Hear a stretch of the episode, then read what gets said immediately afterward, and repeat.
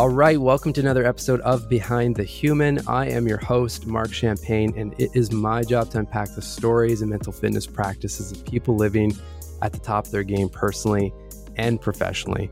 We've got one of those humans on the line today. It goes by the name Steven Kotler. He's a New York Times best-selling author and an award-winning journalist. He's one of the world's leading experts on high performance the author of eight bestsellers, eh, with both A Small Furry Prayer and Stealing Fire being nominated for the Pulitzer Prize. His writing has been translated into over 40 languages and appeared in over 100 different publications. Whenever possible, Mr. Kotler can be found hurling himself down mountains at high speeds. I am ecstatic to have you on the show. Welcome. Marc, it's good to be with you. Before we get into the mountains and the high speeds and all your awesome work, I open up the show with the same question for everyone, and it's just understand who are you. So, so who is Steven Kotler? What what defines you uh, as we speak here today? Okay, that's terrible. Cut the line. That's just a terrible first question. How do you do that to people? That's so mean. Even we're going to start light. What is the meaning of life? Why are you?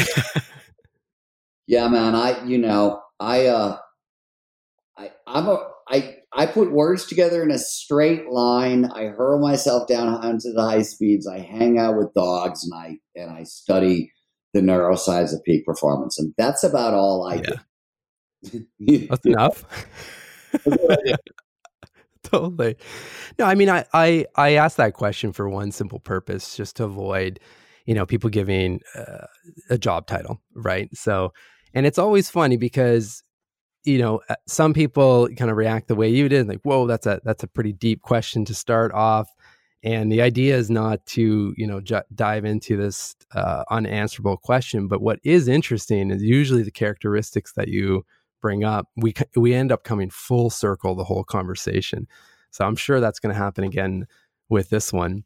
But just to give some context uh, for the listeners steven what you know what's what's the story that that got you to where you're at when it comes to being you know uh, obsessed and and a leader in flow research? Well you know there's a there's sort of a million different ways into this story and i'll i'll i'll just sound a couple two together for you as quick as i can. Sure. I started out as a journalist in the early 1990s, and uh, that was when action sports was first starting to happen skiing, snowboarding, rock climbing, the like. And, and back then, if you could write and ski or write and rock climb or write and surf, there was work. And I was, I mean, I was 23. I was really hungry. I was capable of doing nothing else but writing in the world. Like nobody was going to hire me. I had dreadlocks down to my butt and weird earrings and you know what I mean? Nobody looked like me back then got jobs in, in the real world.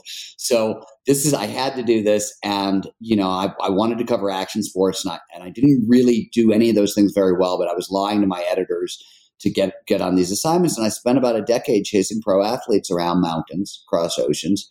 And the level of performance improvement that we saw in the 90s in action sports was unlike anything that's ever happened before in the history of sport.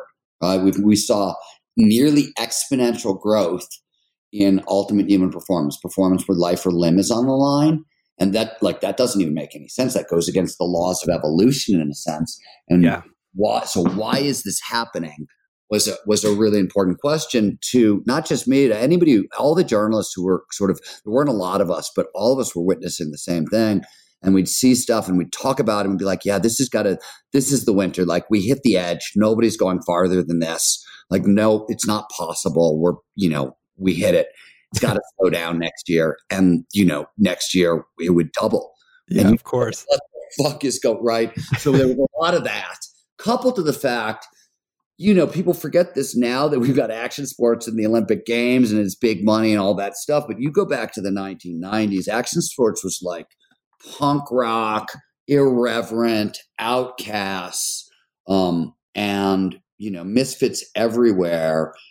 And most of the people I knew, so the people who were literally like extending the upper limits of possibility for the human species, they came from broken homes and shitty childhoods. They had no money. They had very little education, a lot of them. And yet here they were, like on a semi-regular basis, reinventing what was possible for our species that like goes against everything we ever are taught, right? About human development. And I was fascinated by what the hell was going on. That was part that story one. So right, yeah. I brought that question with me. I got Lyme disease when I was 30 years old. I spent three years in bed. I nearly died, blah, blah, blah. Yeah, well, that's uh, a big one. I remember that story. you know, and I, I, I cured it. It's a long story, and I'm not gonna. I'm gonna tell you this short version. Sounds stupid, short, but like I cured my Lyme disease with surfing, and surfing was producing these profound, weird, altered states of consciousness, and I didn't know what was going on. And Lyme is only fatal if it gets into your brain. And I was assuming, like, I was getting better. I went from like five to 10% functional, meaning like I could think, use my brain, and walk and move my, use my body, but less than an hour a day. I went to like 85% functional over the course of about eight months. After the doctors had pulled me off medicines and said, We don't think you're ever going to get any better, live with it. Um, and I started getting better by surfing and having these profoundly weird altered state experiences. And what the hell is going on? And Lyme is only fatal, as I said, if it gets into your brain. So I was pretty sure, even though I was feeling better, right? I was like, well, you know, clearly I'm losing my mind because, like, the shit that was happening to me in the waves, I was having full full deep what what we technically call macro flow states which is when all flows core characteristics show up, but like turned up to 11. And that, you know, so this is when you start getting really so called mystical experiences, out of body experiences, oneness with uh, the ocean kind of thing, all that stuff. And we understand now the neurobiology underneath that, but back then we sure didn't.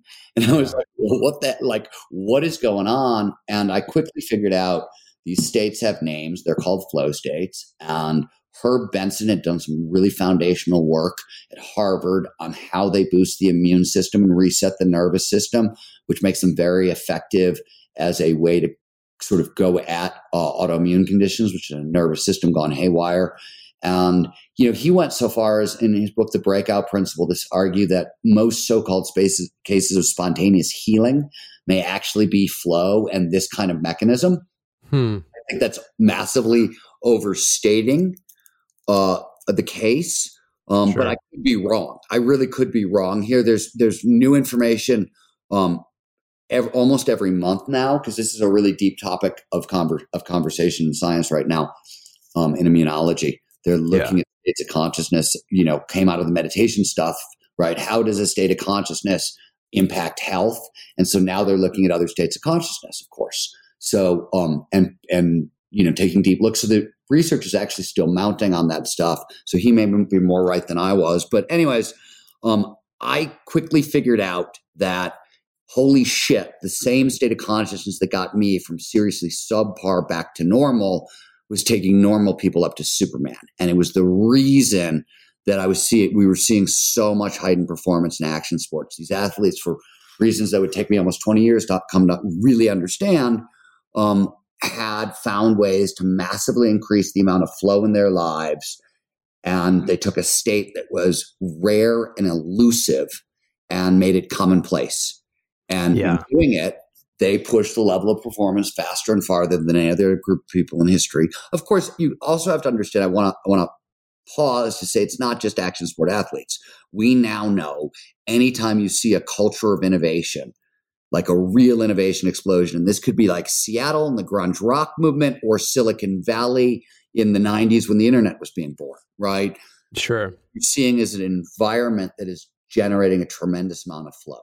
And now we know why and can understand that. But for a really long time, we didn't. And, you know, in Stealing Fire, we talk about how pretty much any skunk work that any company wants to build, right?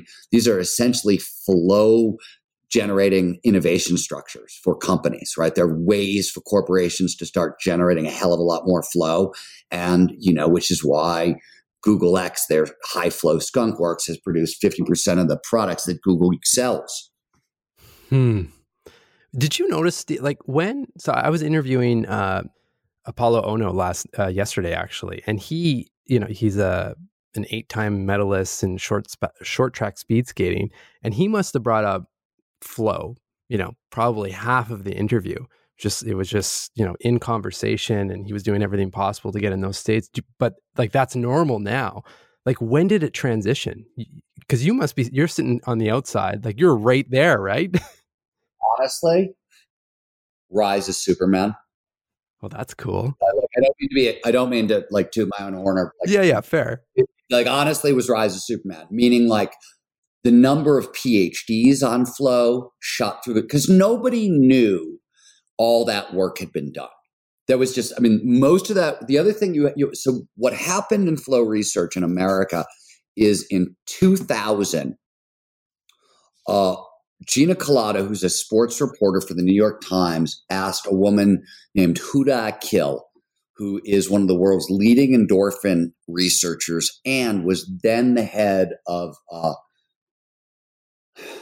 one of the major, I can't remember which major uh, association of neuroscientists okay. about runner's high. And she said, no, mm. runner's high being caused by endorphins in the brain is a total fantasy of pop culture. It's bullshit.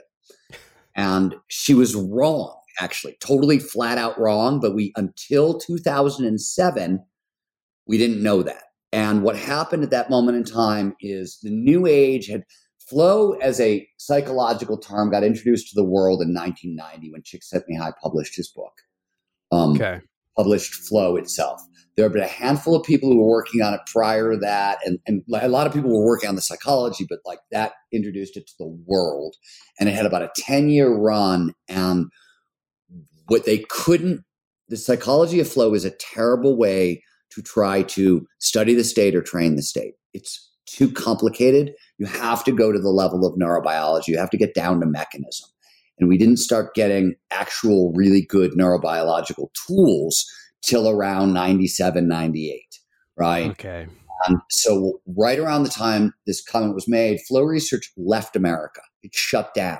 You couldn't get funding. They were like, oh, this incredibly prominent neuroscientist says it's bullshit. It's bullshit. It left. Like the handful of flow researchers who were here, a lot of them went elsewhere, left the country. Um, most of the major research moved to Europe, the Karolinska Institute, um, Ulm University in Germany. Um, very other than Csikszentmihalyi, who was who was then at Claremont, and the and the people he was training, um, a lot of it went away.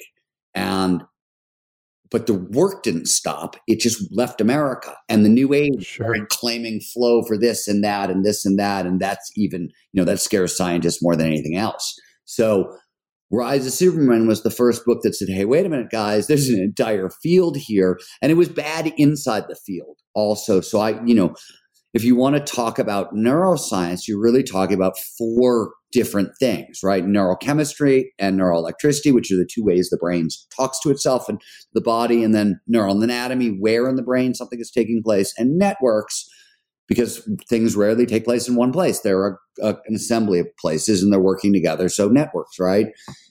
There were people who were working on EEG stuff, brain waves, neuroelectricity for flow, but they didn't, they never talked to the neurochemistry people. And the neurochemistry people never talked to the neuroanatomy people, and nobody was talking to the network people. So I was probably the first major person to come along. You know, I spent 20 years talking to all these different people um, yeah. um, and, and combining it together. And the result was Rise of Superman. And no, because nobody once that got done and people went, "Oh my God, here's the full body of work. Here's everything that's gone on. This is an actual field of study." You know, now today there are probably, um, we're going to pause for a second. You're going to have to cut out my dog drinking in the background, or you just it's, it's all good. This is live. okay, so, well, I apologize. He's huge and he's a pig. He's got the worst table manners known to man. He's got really bad timing. Hydration um, is key. We we should all realize that. I apologize for the, the, the bad sound. Um, anyways, I'm not going to yell at him though. Hydration is key. Um, yeah, so I like I I I mean I I really it's and it's Rise of Superman wasn't just in and of itself the the catalyst. It, it was that there was a body of work that was being built up that was sort of celebrated and talked about in Rise of Superman. Mm-hmm. it's a it's a huge body of work, right? And I mean, yeah. by 2013, we had fMRI scans of what flow looked like we were we had really good EEG data. We started to get physiological data.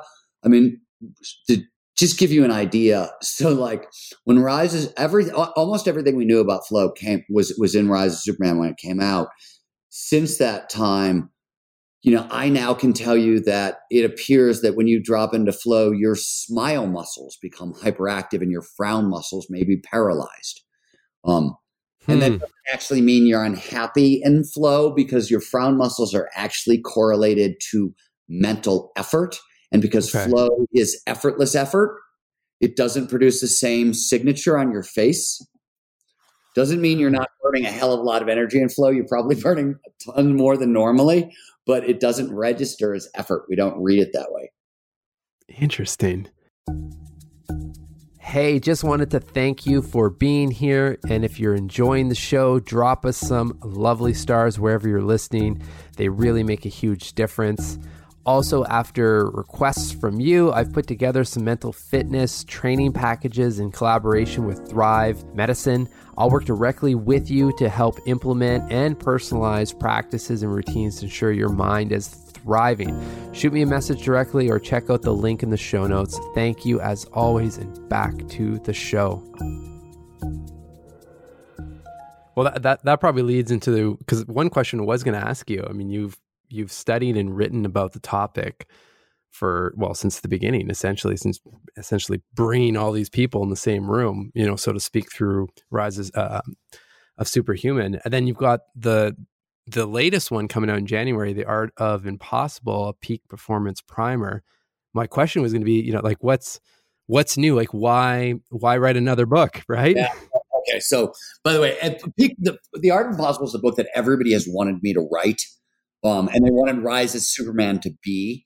Um, and so Art of Impossible, mm. literally everything I've learned about peak human performance over 30 years of studying. I mean, my what I specialize in is those moments when impossible becomes possible. Doesn't matter what field, right? I started in action sports, but I took that same question into every domain. And then I wrote books yeah. about it, right? All my books are about, you know, people tackling impossible challenges and how did they do it. Yeah. Um, I love it. It's a huge body of work that had never been systematized before. And so basically, Art of Impossible is um, a giant how to, and it's the entire cognitive peak performance landscape. And I don't think any, and it's the first, as far as I can tell, completely neuroscience based approach to all of it. it uh, the book focuses predominantly on um, the motivation uh, suite. So I'm using motivation as a, as a catch-all term, right? Okay. Focuses on motivation, learning, creativity, and flow.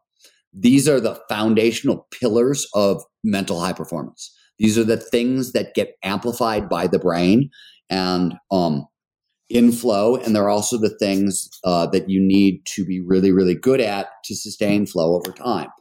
So some of this is uh, some of the art of the possible is um, the first, I think, really deep how-to book about flow, right, and flow hacking. But it's mm-hmm. also one of the so it turns out if you go back to the 90s and the early thousands, flow is incredibly hard to train. Right, we know it's peak performance. We know it does all these amazing things um, and amplifies all these different skills that we all want. But training it from the psychology is terrible right? If you start yeah. with biology, that's mechanism. So, for example, at the collective, right, our major flow training, zero to dangerous, we measure flow pre and post using the best, you know, psychological instruments that are available, and we're seeing a 70 to 80 percent boost in flow. This is what happens when you train from the neuroscience. One of the things I should tell you is that boost is not sustainable for most people. So they get that boost and you can go up that high, but they can't sustain it over time. And I started asking this question almost in around 2011, which is when I really started thinking about how do you train this stuff. And I started to notice, wow, and when you train up, like, for example, Navy SEALs, they don't tend to backslide. They they're able to sustain those really peak levels of flow, and I, you would see it in certain top executives Okay, because I thought I thought it stuck around for uh, you know two three days or something. If you're oh, in a peak, no, no, you're talking about the effects of flow. I'm talking gotcha. About the ability to get a 70% increase in the amount of flow you're seeing in your life overall. Okay. Okay. Yeah. Jeez. Yeah, that's got to be challenging. Amabile at Harvard discovered that the heightened creativity. So we know, depending on whose numbers you want to go by, and the creativity, uh, you know, it's technically defined as uh, the uh, creation of something novel and useful. But when you, sure. you really look under the hood of it, it's there's like a million subcomponents: idea generation, problem solving, decision you know, blah blah blah blah blah, um, all the way through idea execution and, and risk taking and stuff like that. So um, every one of those things have been measured. They all seem to go through the roof in flow, but the numbers are like 400 to 700 percent increase in flow. It's a huge increase. And what Teresa discovered is that that heightened creativity will outlast the flow state by a day, maybe two. Um, okay. It's really powerful. But what I'm saying is y- when you come out of zero to dangerous, you're going to be spending 70% more time in flow than you were before you took the course. The problem yeah. is it's not going to stay that high. It's going to drop, right? Make okay. it up there, it'll, it'll, it'll go back down to like 10% more or 5% more. And the question is, well, why? What's wrong? Right. And the answer is it turns out everything we know about cognitive high performance is not just designed. You can't just tune, you can't just work on flow or you can't just work on habits or on attention or on goals or on grit or on intrinsic motivation or on learning. They actually all have to be worked on in a very specific order because there's nothing. So, foundational principle in peak performance.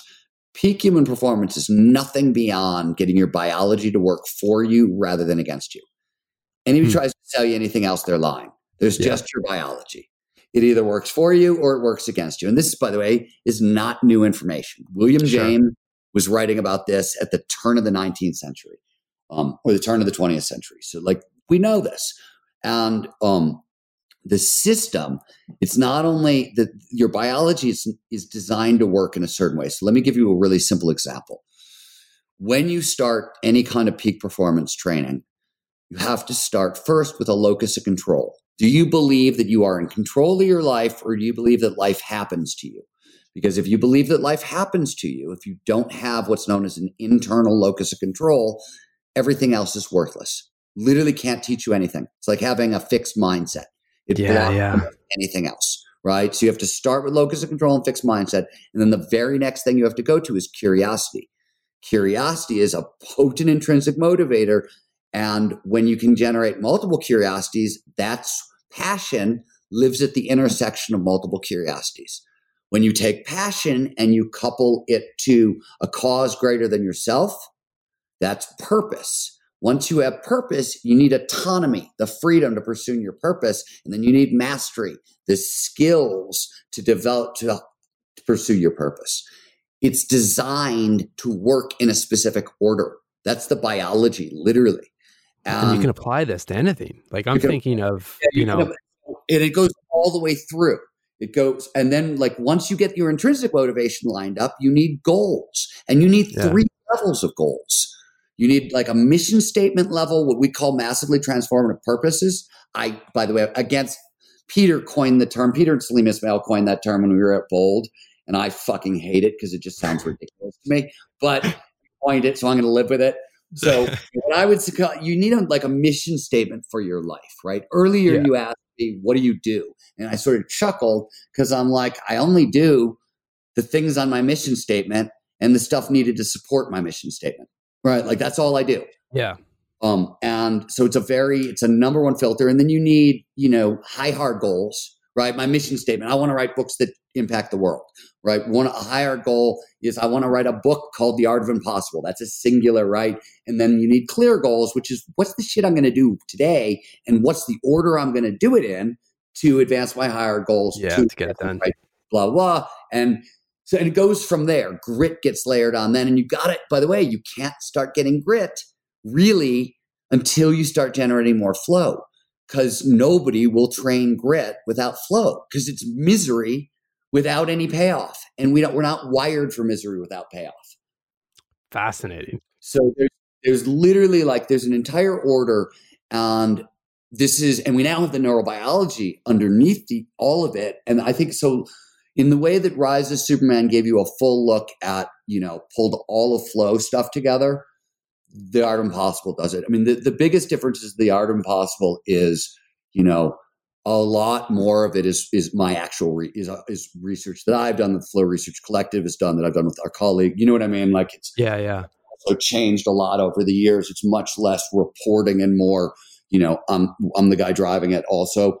Um, so that's changed a little bit, but it's also the first comprehensive look at how flow fits into all these categories. Also, right? Like all these things play a role in flow. And when you look at what does flow amplify the most, it's motivation, learning, creativity, right? And so why would you be training up the three things that you that flow already amplifies? Because flow is like taking a car and driving at 150 miles an hour. And if you don't for a long stretch period of time, right? And if it's yeah. not solid car, you're gonna it's gonna blow up, right? You're going really yeah. fast. So if people do not, for example, one of the main flow triggers is the challenge skills balance, right? That basically says we get into flow most frequently when we're using our skills to the utmost. When we use our skills to the utmost, we get better at them. So if you can't learn onboard new skills so you can keep staying at that edge of what's possible, you can't do this work over time. And yeah. most people are not phenomenal learners. So you have a lot of you have the and you have to learn how to onboard, you know, intellectual knowledge. You have to learn how to onboard physical skills, and then you need a whole bunch of meta skills that surround learning that tell you if what you're learning is right or wrong.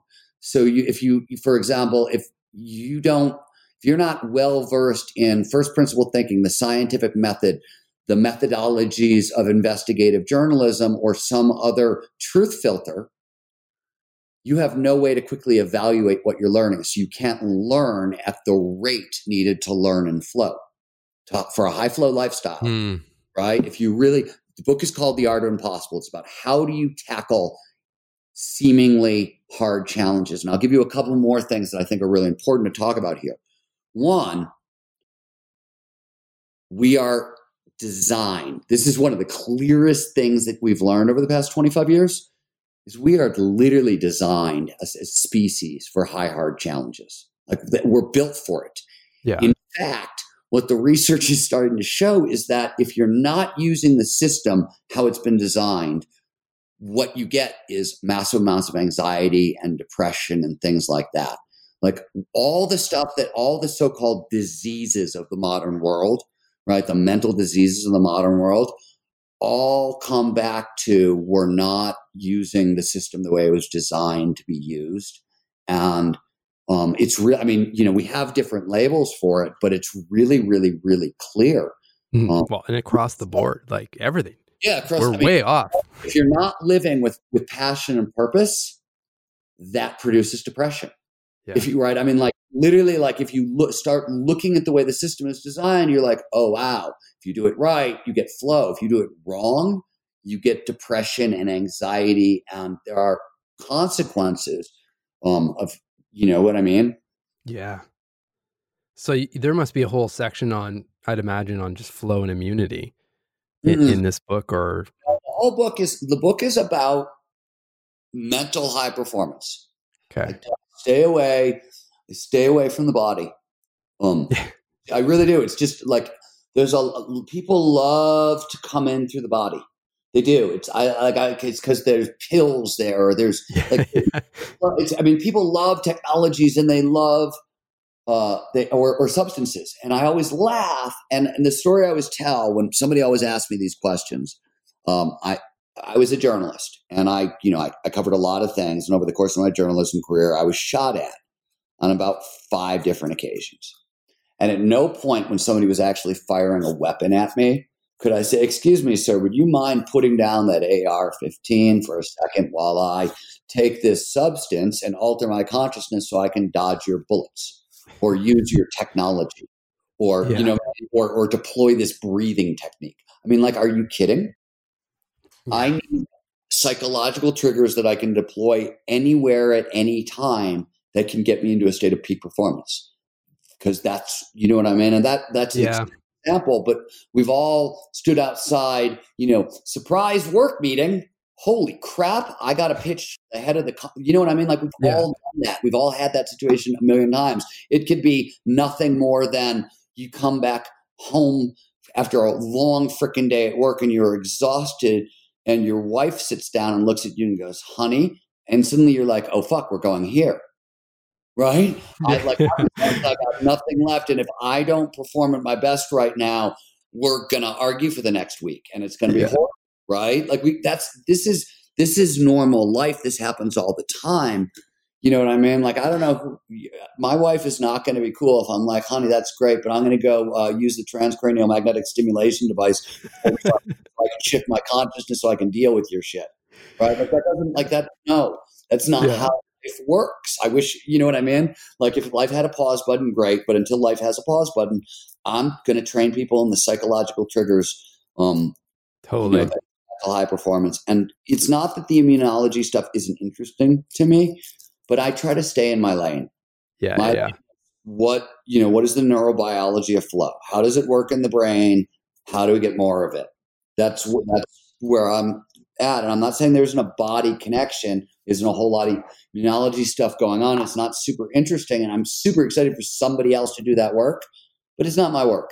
Yeah, no, no, I, I understand that, but and, and it makes sense in the sense that I mean, it it all starts at the top, like kind of what you were mentioning. You you can't if someone's not even if you're talking about diet and nutrition and exercise like name any, anything related to the body if like they're if someone's not ready or open to to see what that can do like it's useless right so i, I can see it you're you're at the source Marc let me also uh, flat out say you know we train people uh, there are i call them the positive psychology basics about six things that positive psychology has taught us over the past 30 years that you sort of need to do.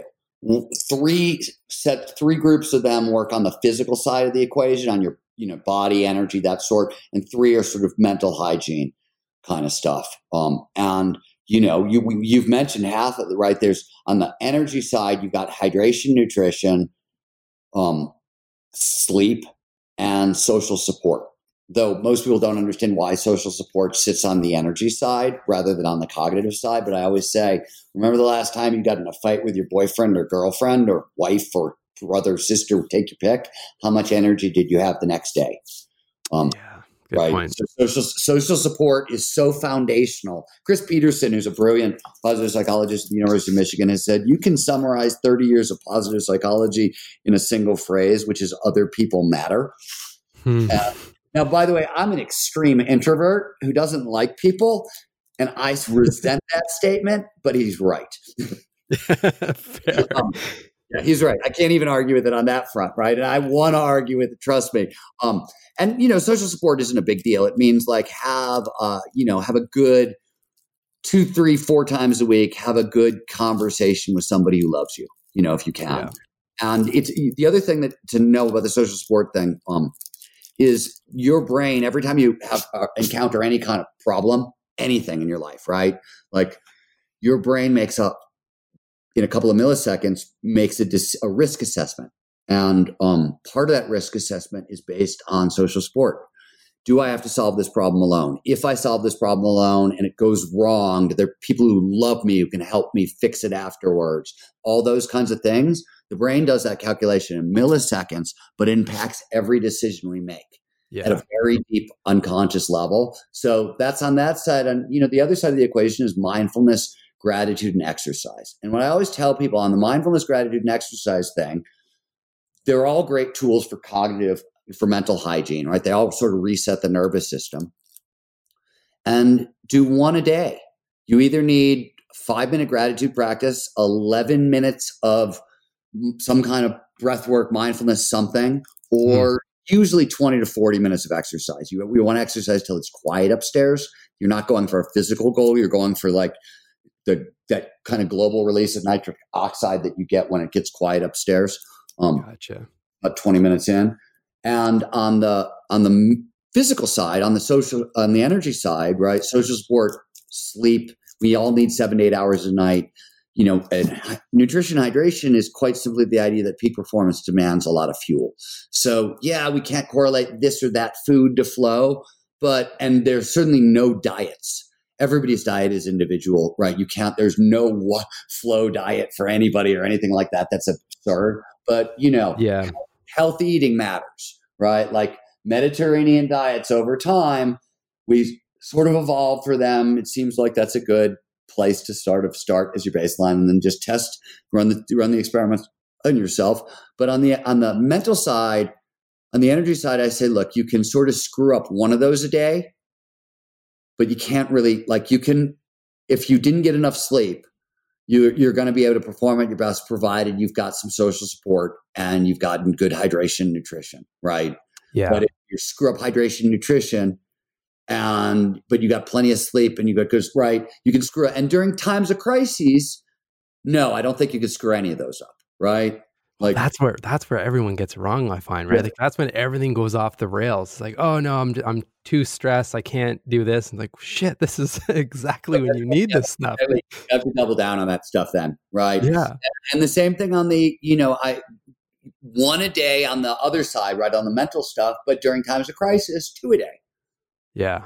Right. Or during COVID, I mean, Christ, COVID was the only time in my life I was reliably doing a gratitude practice, a, a mindfulness practice, and getting large amounts of exercise every day, no matter what, um, for the first two months of the lockdown. You know what I mean? Just yeah. So, are you just? I, I want to be conscious of your time. So, one of the last questions, but for you, then personally, how, like, what are you doing to, to, I guess, to audit your days and weeks? Are you is it is it more of you've got time blocks for these things and depending on you know what's coming up right now let's say in the morning you'll you know you'll, no, you'll jump into something. My day is really i i literally like you know my day is very extremely regimented. Um okay. and you know it changes during ski season but when it's not ski season and i'm not traveling to give a speech I'm, i wake up at four o'clock in the morning i write from 4 a.m till 8 a.m from eight till nine, I put on a, a heavy weight vest and I hike my dog up a mountain behind my house. I come train. back, I eat, and uh, um, and then the next hour and a half is usually uh, spent on um, either a second writing project. So all, all first four hours are always about my book. Okay. Maybe book needs more love, and it'll get that second section. Or you know, oftentimes that's when I'll then that's when I'll do uh, work for the Flow Research Collective. We'll have a lot of meetings during that period. Um, and the okay. afternoon, I'll do you know, I, I, take an I take a nap every day for twenty to forty minutes. Yeah. Um, eat lunch, you know, and then I'll I'll I'll write and until about four o'clock, and I'll either you know go to the gym or I'll sit down and read neuroscience for a couple hours, and then I'm done. Love it. It's great. It's it's it's good. I mean, I think I, I asked that question just to because everyone's different, obviously, right? And I just want to give people ideas of what you can do. Um, as, as first time author on this side, I'm writing my first book. I'm glad to know that I'm doing the early morning writing like yourself. So that, that's probably a good sign. But uh, that's helpful, super helpful, and even more so in times of you know high stress and whatnot to to be conscious of the fact that we need more of these types of practices, right? That was that's good. It's a good reminder. The last question for you: What makes you smile each day? My dogs. Love it. Because you guys, you and your wife have uh, a dog sanctuary, right? We had a dog sanctuary for 11 years. We do. We still have a sanctuary. We don't do rescue work anymore. Um, okay we were doing hospice care and special needs care, and we were living in Chimayo, New Mexico, which is the second poorest county in America with the highest incidence of animal cruelty. So we were on the front lines for 13 mm-hmm. years, and uh, uh, we moved uh, a year ago because um, you can't, you know, they kick you out of the Peace Corps after a decade for a reason. Um, okay. You really, it's, it, you, you just being on the front lines for 13 years is like, you know, the average income in Chimayo, New Mexico for a family, family, we forget individual, family is $16,000 a year. Wow. You're talking about some of the most yeah. dire, heart wrenching poverty you've ever seen, incredibly violent difficult place to live and incredibly difficult to do this work. So we, you know, we we we are reinventing what we're going to do uh, at a high level again. We're still doing the sanctuary work because you know hospice care.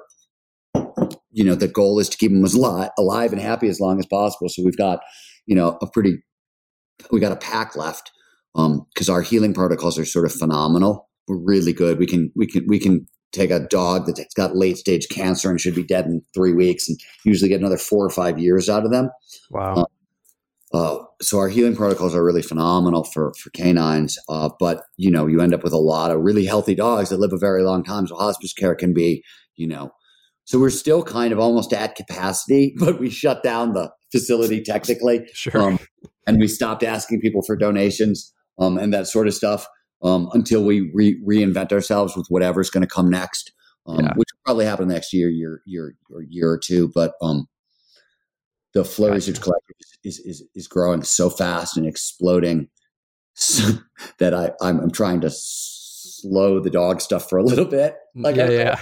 13 years in the front line. Let's take a couple years and, and gather ourselves so I can, you know, otherwise, um, I'm going to lose my mind. Yeah, of course. I think a well deserved uh, rest, let's just say. Um, Steven, I just want to thank you, A, for, for taking some time to speak with me and everyone listening.